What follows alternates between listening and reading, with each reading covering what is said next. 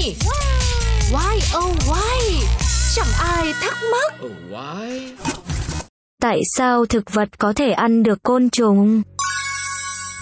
Quan hệ giữa động vật và thực vật trong tự nhiên rất mật thiết, muôn màu muôn vẻ, tất cả đều có vị trí trong chuỗi thức ăn và đây là kết quả của sự phát triển lâu dài trên trái đất.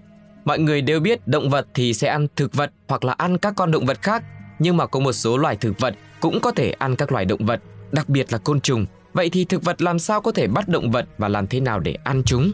Thực chất thì các loài thực vật có thể ăn côn trùng thường có xúc giác cực kỳ nhạy, đồng thời có thể hấp thụ lượng lớn chất hữu cơ cùng một lúc. Lá hoặc là hoa của chúng có thể biến hình để bắt côn trùng. Sau đó thì lá và hoa có thể tiết ra dịch để hòa tan và tiêu hóa những động vật bị bắt.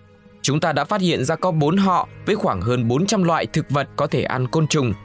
Chủ yếu là các loại dạng thảm rêu, cây gọng vó, cây bắt ruồi, cây chư lung, cây nắp ấm và một số loài rong sống dưới nước. Thực vật khác nhau thì phương pháp kiếm thức ăn hay là bắt mồi cũng khác nhau. Ví dụ như loài cây nắp bình, lá của nó có cuống rất dài, gốc của cuống biến thành lá giả rộng và bẹt, phần giữa biến thành dạng cuộn tròn nhỏ mà dài, phần trên biến thành hình cái bình, bản thân lá lại trở thành nắp bình.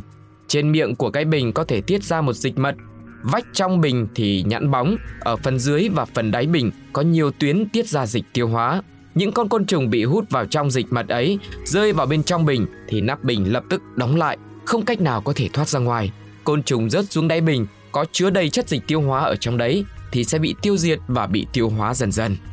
Hay là ở trên thân cây rong sống dưới nước có rất nhiều túi nhỏ, mỗi túi lại có một cái cửa và quanh từng miệng túi có lông cứng đảo ngược, côn trùng có thể vào trong nhưng không thể ra ngoài.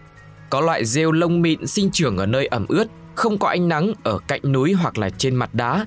Nếu mà chúng ta trồng chúng vào trong chậu, cho chúng một ít thịt vụn thì chúng lớn rất nhanh, nhưng mà nếu miếng thịt lớn quá thì chúng không thể tiêu hóa tốt và bị chết dần. Và vừa rồi là một bài lý giải cho câu hỏi vì sao thực vật cũng có thể ăn côn trùng.